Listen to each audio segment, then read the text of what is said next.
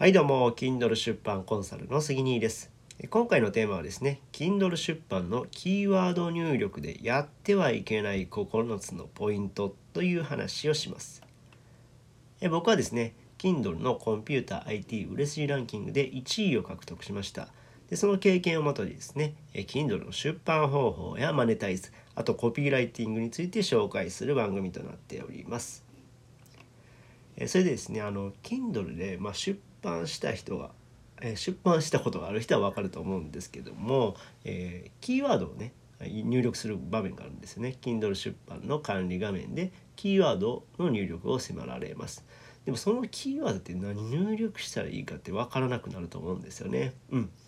え実はね Amazon の中でね有効なキーワードっていうのと避けるべきキーワードっていうのがあります。でこの内容はねあの KDP、えー、Amazon の、えー、Kindle 出版ダイレ Kindle ダイレクトパブリッシングの中にのヘルプページにも記載されている内容なので必ず守るようにしてください。うんまあ、キーワードを活用すればタイトルや内容紹介では記載できない情報も入力できるのでぜひぜひ活用しましょ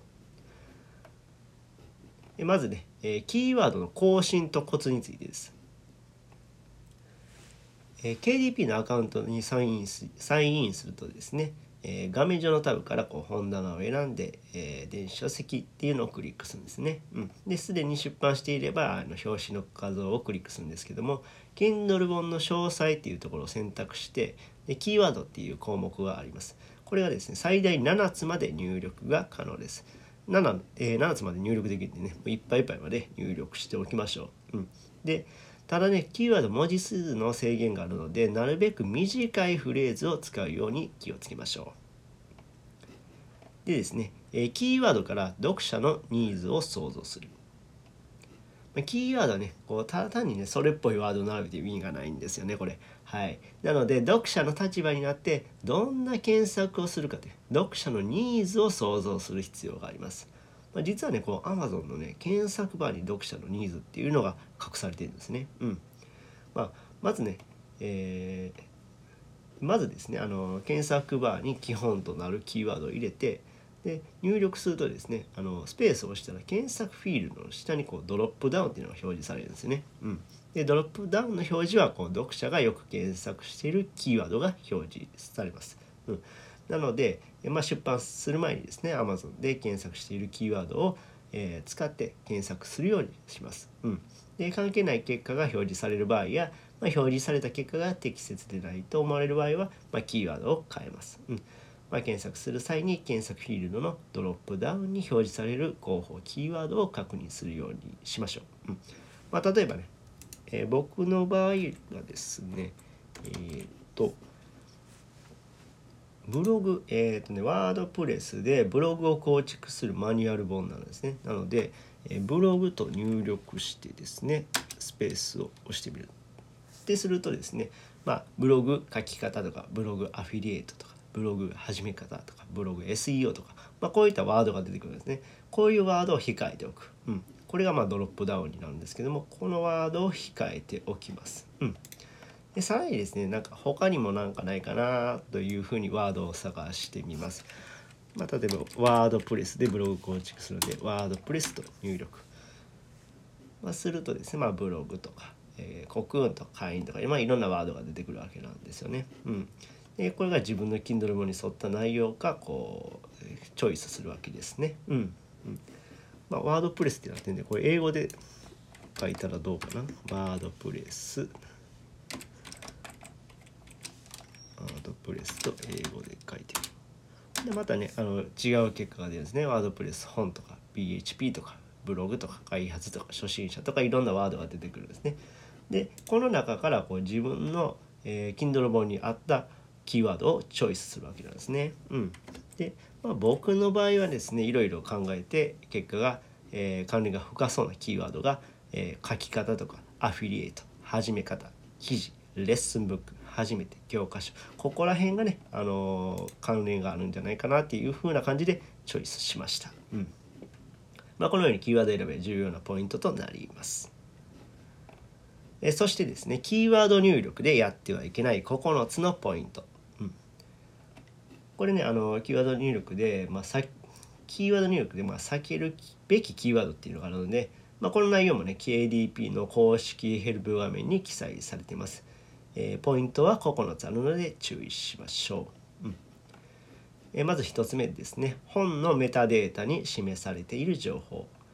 まあ、本のメタデータっていうのはですねタイトルとか説明文とか著者情報などを指します、まあ、これらの情報とキーワードがかぶっていたらねもう単純にもったいないじゃないですか、うん、なので、えー、そのためメタデータとキーワードはかぶらないようにしてください。次2つ目品質に関する主観的な主張。まあ、品質に関する主観的な主張っていうのは、まあ、過去最高の本など、まあ、根拠のない言葉を指します。えー、まあ自分視点のことですね。過去最高の本って言っても、うん、なので古代広告になってはいけないので注意が必要です。3つ目、えー、時間に関する言及。まあ、Amazon 内ではねこう新刊とか販売中とか配信中などの表記は避けるようにしましょう。まあ、こういった言葉はね、まあ、時間に関する言及となるので、えー、まあもし入れた方あの SNS で発信する時に使えばいいので Amazon 内ではやめてください。次4つ目。カテゴリーに含まれるほとんどの商品に共通する情報。まあ、これ何なのかっていうと、まあ、Kindle 本の前は本といったキーワードこれが該当しますね。はい。次5つ目スペルミス。えごめんなさい。スペルミスですね。スペルミスですね。はい。えー、単純にまあ英語の記入ミスなどはしないように気をつけましょう。で6つ目、えー、スペース句読点複数形の揺れですね。うん、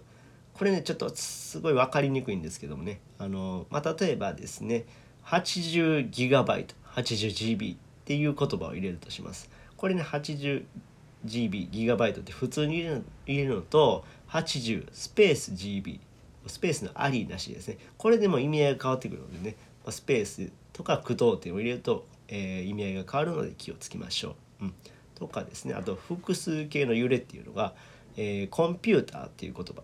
えー、COPUTER コンピューターですねとコンピューターズ COPUTERS でうん、これ単数と複数形の違いですね。これでもね自分の Kindle 本でどちらのキーワードが適切なのか見極める必要があるので気をつけましょう。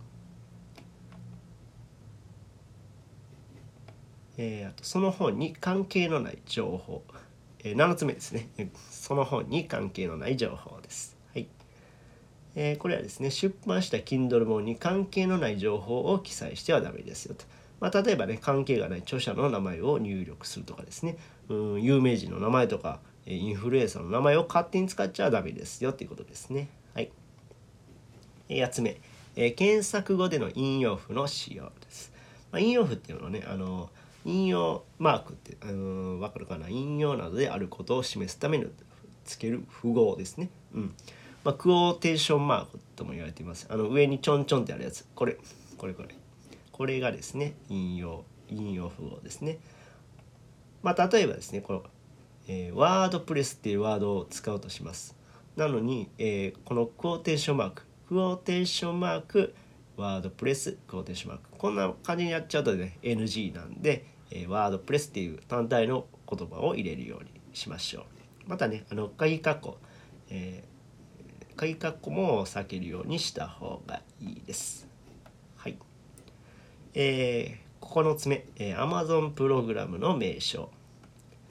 まあ、Amazon のね、サービスである Kindle Unlimited とか KDP セレクター、こんな言葉はあのプログラム名になるので、えー、キーワードとしては避けましょう。てな感じでですね、えー、まとめに入ります。えー、キーワードは、キーワードは、え、KDP のキーワードは Kindle 本の検索で重要な箇所です。え、読者のニーズを汲み取る必要があります。え KDP のルールをしっかりと理解して避けるべきキーワードを把握しましょう。えまずはあなたの Kindle 本に適したキーワードを見つけてください。はい、えこの話が役に立ったよって方は、いいねボタンを押してもらえると嬉しいです。またチャンネル登録、フォローしてもらえると励みになります。え最後までご視聴いただきありがとうございました。それではまた。バイバイ。